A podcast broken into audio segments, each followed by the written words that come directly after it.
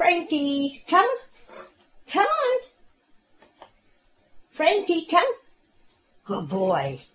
Good boy. Sit. Good boy. Down.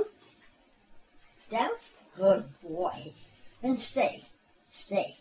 Good boy. How about you? Can you sit down and stay for the next half hour? This is Spotlight on Assistance Dogs.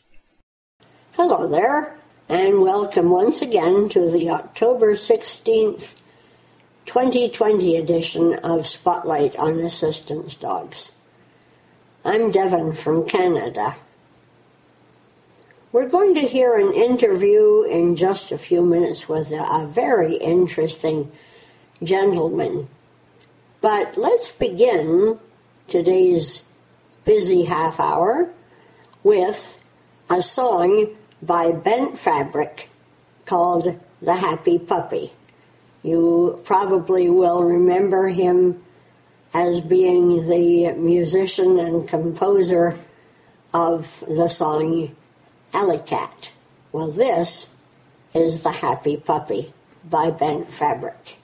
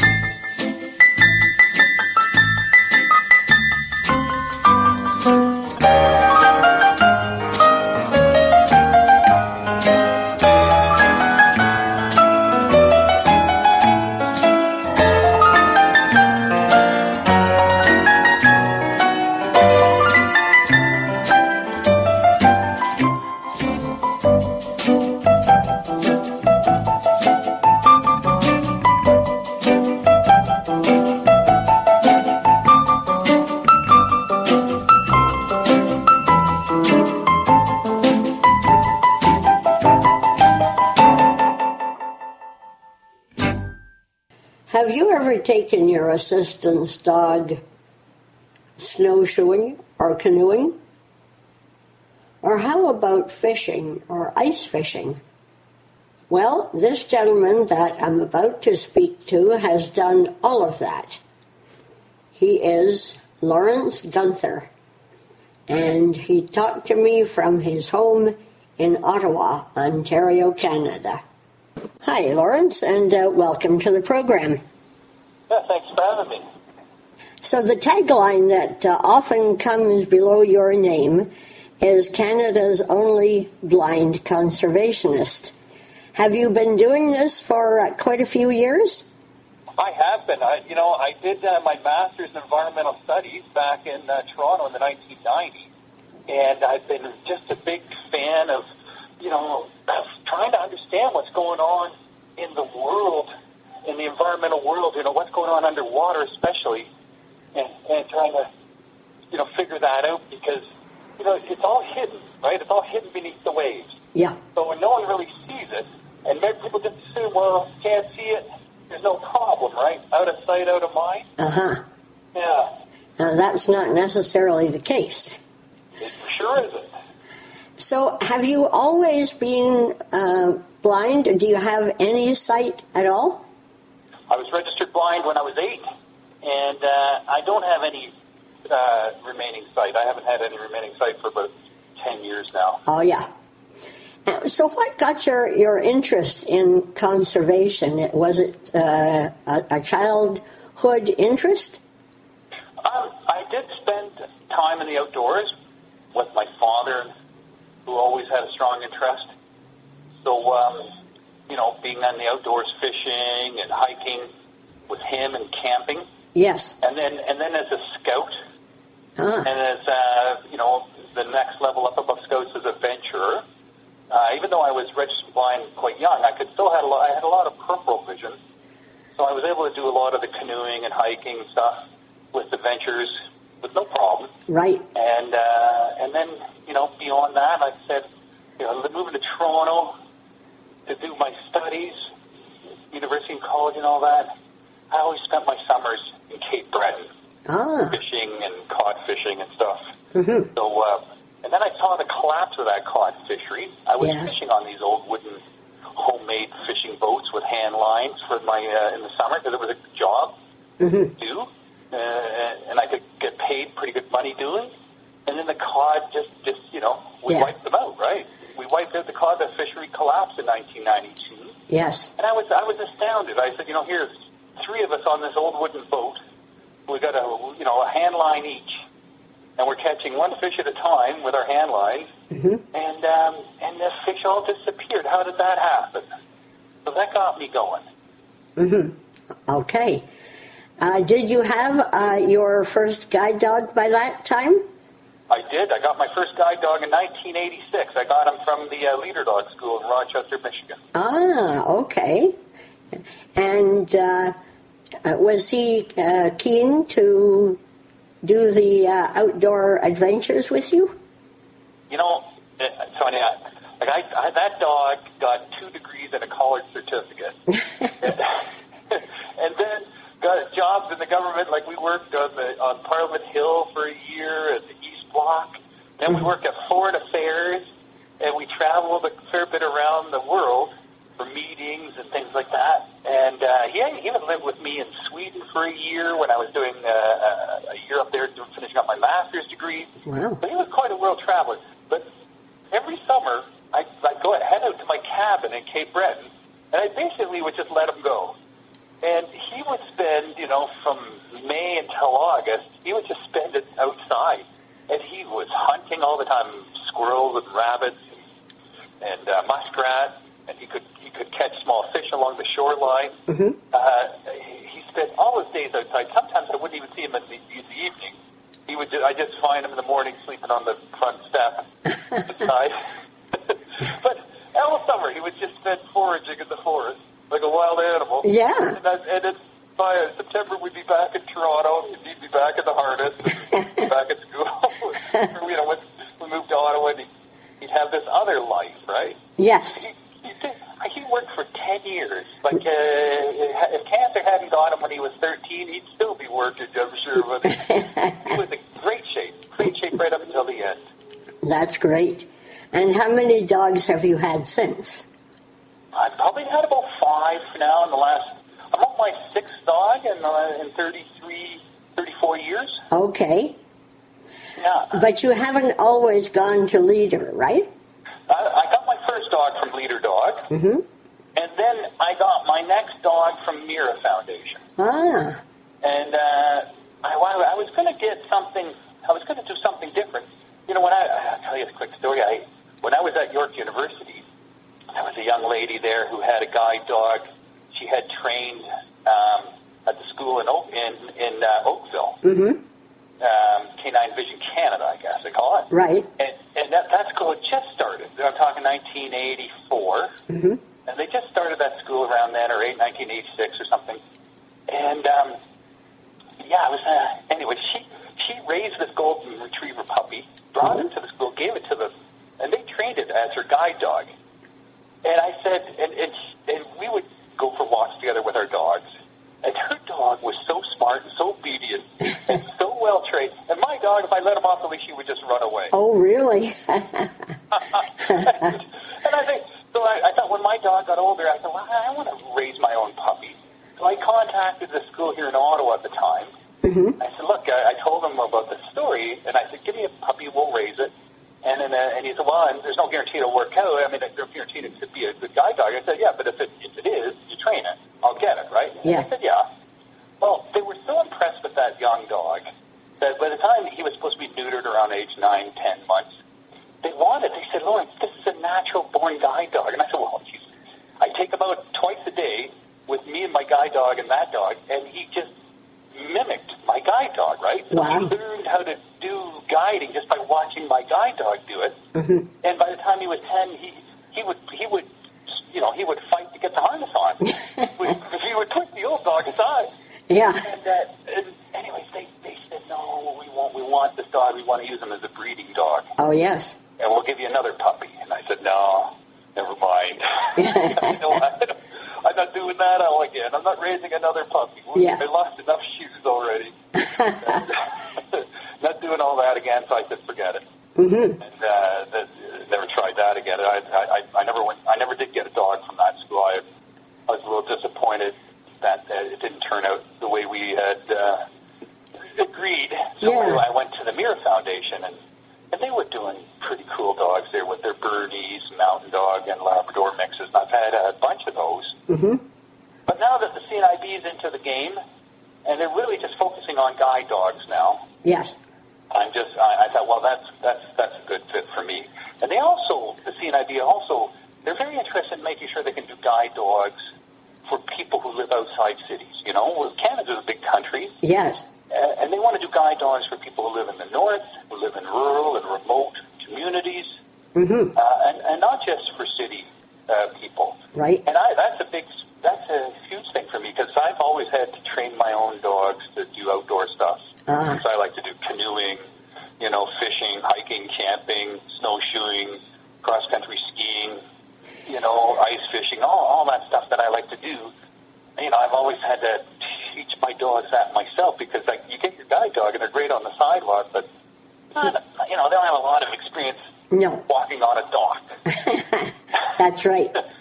So, so, so then the CNIB said, yeah, that's, uh, they're interested in that. Mm-hmm. We did. So le- when I, I, before I got my new guide dog, I said, I'll help you, you know, um, work with you. And so we got eight young guide dog trainees. And over the next nine months, I, I helped them. I worked with those nine young dogs, seven, eight, nine dogs. Mhm. I mean, you know, some dropped out along the way. Yeah. In the end, there were seven that completed the uh, the training program Great. and uh, and then they uh, they picked one for me to be my next guide dog. Mm-hmm. We we videotaped the whole thing. We made ten short videos over that nine months, and we call it "Makings of a Guide Dog." And the CNIB is just now rolling those videos out one a week. I think this week they released episode number four, Okay. and this one is on cross country skiing and snowshoeing. Yeah. Yeah. So that's that's those videos are coming out, and uh, with uh, me taking these different dogs out and, and having fun with them. They're really, well, they're so young, right? When they're 14, 15, 13 months old, they're so young. Oh, yes. Most of the time, these dogs were just wrestling with each other. yeah. Uh, so w- when you do these things, uh, are you, uh, you know, when you go snowshoeing or fishing or whatever, are you uh, alone? Are you alone with your guide dog? Sometimes, yeah, sometimes, but Uh-huh. you know, quite often you're with a, your family or a friend, Yeah. and uh, you know, and you, but you, you know, I take the dog with me. There's not often I don't take the dog. I mean, if I'm on the boat and the middle of July and it's uh, you know 90 degrees outside, I might not bring the dog. Uh-huh. It's just you know, there's not a lot of shade and No. and it- it's just it, it's too intense. Or if I'm going ice fishing and it's minus 30 out and there's only so much room in the little shelter, Yeah. I might not bring the dog. But Right. if, if the weather is, you know, suitable and uh, it's not going to cause the dog any uh, health issues or welfare issues, certainly I'll bring the dog because uh, they love to go. They really love to go. Yeah, and I'm honestly like they know like what if, if there's a little tap at the door at 5:30 a.m.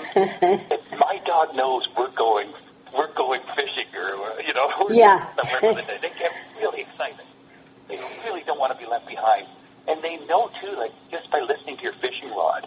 You know, if that reel makes that little click, click, click, click Yes. sign coming out when a fish bites, Right? they get all excited. Wow. They, get, they really, uh, they really enjoy it, and then they jump up and they watch, and they're, you know, they're la- hanging over the side of the boat, and they're watching your rod, and they're watching the fish come over, and yeah, they really enjoy that. Uh, they really get caught up in the spirit of it. Do they try to I, I know when there's a fish just following my lure as I'm reeling my lure. in. really? Yeah. There's a fish just following. I, my dog will react a certain way, and I'll know. Oh, there's a fish out there. Uh-huh. It. You know.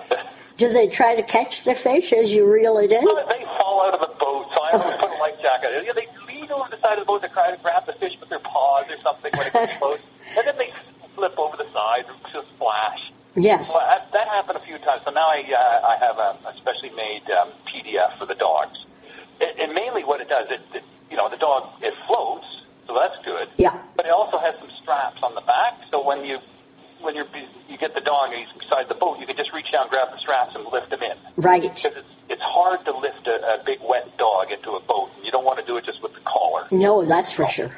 Yeah. So it's, uh, it's having these PFDs. It's a Canadian company called Salus. Salus Marine, S A L U S. Oh, They they make these PFDs for dogs in different sizes, and they're they're very comfortable for the dogs, and they work with harness on as well. Mhm. That's great. Yeah. Do you put the, uh, uh, the that those straps o- over the harness or under?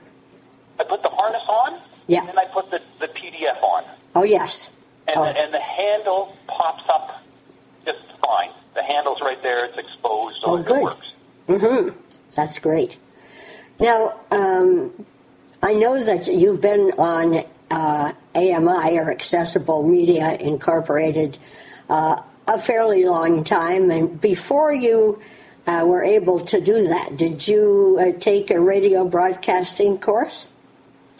Um, no, I started podcasting back in um, 2012. A friend of mine started a, a radio, a, an internet radio program outdoors, an outdoors radio program. And he asked a bunch of people, "Hey, would you do a podcast and we'll put it onto this radio program?" Yeah. I started Bluefish Radio, my podcast, back in 2012, and it's still going. I think we were. I'm, I'm just finishing up episode 316. Oh, okay. Yeah, yeah, and then and then now I just started in September second podcast, and this one's called Outdoors with Lawrence Gunther, Right. and it's a it's a 25 minute podcast. It's an AMI original, Yeah. so it's on. Uh, it starts airing Friday night at eight o'clock, and and this one is my audience for this is is really just low vision and blind people, and and especially the youth. Right, I, I think it's important to reach out to the youth, just show options on how to enjoy outdoor life. Yes. Um, and so I have a section in there, uh, just some skit in school with some information about animals and critters in the outdoors. Mm-hmm. Sort of a bucket list segment Right. where we talk about a place you want to go to experience animals and outdoors or in Canada. And then, uh, and then a tips and tech section where we talk about, you know, how to do this, you know, with some low tech ideas or, or, or some really cool tech on how to, you know, things to use in the outdoors. Yeah. So those are the three main segments of the uh, the podcast. Uh, it- it's called Outdoors with Lawrence Gunther, and uh, yeah, definitely our audience. We're really just focusing in on the low vision blind audience with that podcast. I think it's important that uh, uh, you know eh, people shouldn't have to reinvent the wheel if they want to do this sort of stuff like I do. Right. I've been doing it for so long that I always seem to come up with something to say. So now, where where would people? Um, oh, and do you talk about guide dogs uh, Oh yeah. on that one? So where would people find it? Well, if you have a smart speaker, you know, one of these smart speakers, just say, "Hey, do do do," Yeah. play outdoors with Lawrence Gunther, Okay. and you know, Google Podcasts, Apple Podcasts, they all they all have it. Yes. So any any of your smart speakers should be able to play out the outdoors with Lawrence Gunther. Okay. Yeah. And then- Otherwise, AMI has, airs it five times a week over uh, AMI audio, over their cable TV and internet stream as well. Okay, good. That's great. Uh, and uh, now these videos that you were talking about, how how can people open those? So there's there the CNIB is releasing those on the CNIB YouTube page. Ah. So if you go to CNIB YouTube and you go to their Makings of a Guide Dog channel, okay. see the videos there. They're they're they're popping up there. Mm-hmm. If you if you want to go to my my website, just go to Lawrence Gunther, Lawrence L A W R E N C E like the river, and then Gunther G U N T H E R dot com, dot com. You go there and you look for the in the menu. You see Makings of a Guide Dog, and you'll see the blogs, and the blogs have uh, have tips on how I do it. So a little more information on how I do what we're showing in the video, and a link to the video itself. Right. Okay. That's great. And uh, have you had people from outside of Canada uh, listen to your uh, podcasts and videos? Yeah. Oh, yeah. Yeah. It, it, you know, I, Devin. Honestly, I tr- I don't track a lot of that stuff. Yeah. You know, I'm. I think it's nice when you get a co- um, a a comment. You know, when someone sends you an email, Yes. and I get a lot of those or something. I'm sure you know. I mean, just that personal connection, uh, a story, it makes a lot more. I find that podcasters who chase numbers, they end up losing touch with their original goal, right? Because you just think, oh, that got a big bunch of numbers. I'll do more of that, and then you see, well, that, oh, that, and then you see, you keep tweaking it every week to, to chase the numbers, get more and more numbers, and then two or three months down the road, you're doing something totally different than you what you anticipated, Right. what you, you you know originally planned for, and then you're not happy because you're doing something that you don't want to do. You're just doing something that a handful of people wanted to, you to do, and you know you, you, now you're just doing it for them, not yourself anymore. Yeah. Yeah. And you have to enjoy what you're doing. Otherwise, you, you're not making money at it. No, no, that's right. Yeah. no one makes money at podcasting. No, no. no they've never heard of. You know? No. So your contact information is on your on your website? Yeah, lawrencegunther.com. Uh-huh. And, and from there, you can see, you can link to my other website, blindfishingboat.com. Oh yes. That's, Yeah. I started that uh, blog back in 2006. I, I, I started, you know, the GPS, the talking GPS from Humanware came out that allowed me to create waypoints on the water and navigate on the water Oh, neat. on the ice, you know, without a map. Yeah. And uh, and then I put an electric boat together, electric motor, and all the sensors on it, and uh, talking depth sounders and compasses, and Wow. sonar on the front and everything. And I just kept, I, and I continue to tool around with this little plastic electric boat. You know, it's Yeah. it's a, it's a constant process. And so on that blindfishingboat.com, there's information about my uh, on the water experimentation with all the technologies, you know, over the years, Yes. and and as well as fishing blind, like how to tie knots and tie, uh, you know, fish and cast and all the stuff you need to know if you want to be an angler. And you know what? If you if you have no sight or little, little sight, Mm-hmm. you could be an amazing angler, right? Because really, it's all about feeling the bite. Yes. Yes. You know, and, and uh, all anglers are blind. All anglers fish blind. Ah. And fishing rods are nothing but super expensive white canes because 90% of the time with the fishing rod, you're just feeling. You're feeling with your fishing rod. You think, you know, most of the time you're fishing, you're not catching fish. You're casting. Yeah, fishing rod's good for casting. Good for, playing fish so they don't break off. Yeah. But most of the time, you're just feeling around out there with your fishing rod and your line and your hook and so on. Mm-hmm. Yeah, it's very, uh, very accessible sport. Well, that's great. I, I've done it a couple of times with uh, somebody around, but I was uh, very surprised the one time that I managed to catch a fish. it always is, isn't it? Yeah.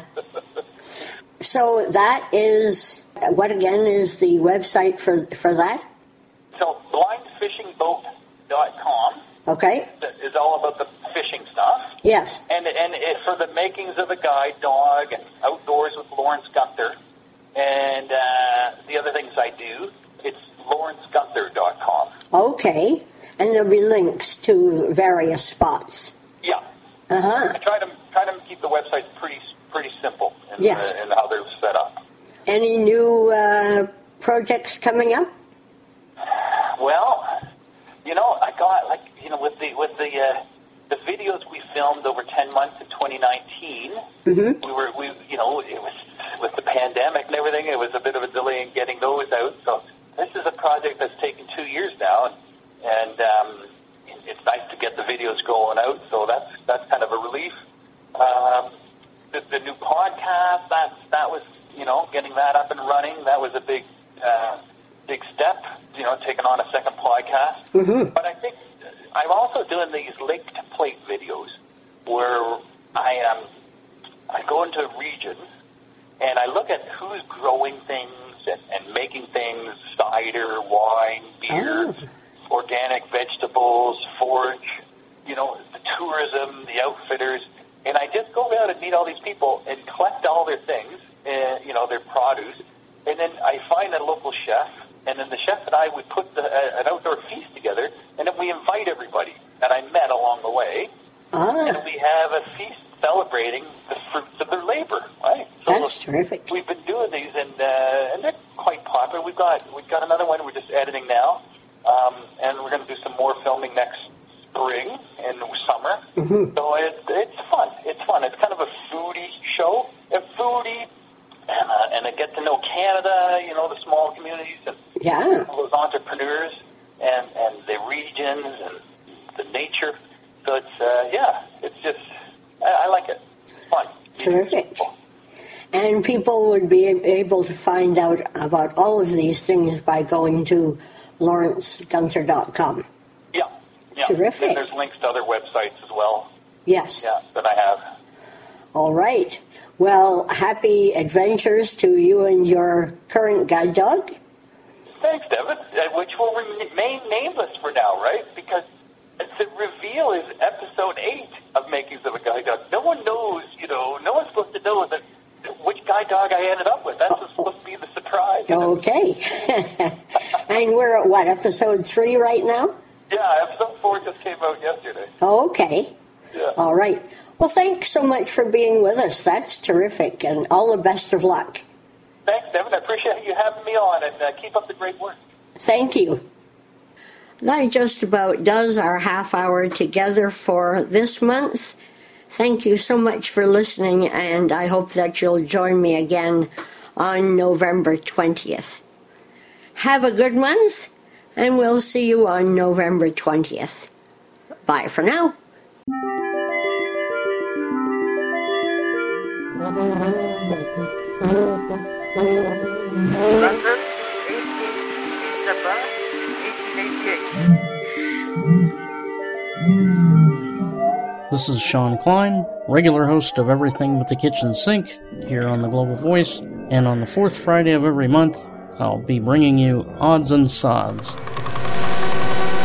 a half hour monthly show featuring interesting things and curiosities I've found on the internet, touching on a variety of subjects. From humanity's first recordings of its own voice in the 1850s, the federal government bouncing shortwave signals off the moon, an old World War II era film about the use of radio during the war, auditory illusions, alternate musical scales, what noise does an ostrich make? A dinosaur? We'll be exploring these and much more on Odds and Sods, 1730 UTC, every fourth Friday of the month, here on the Global Voice. Check the program schedule for repeats.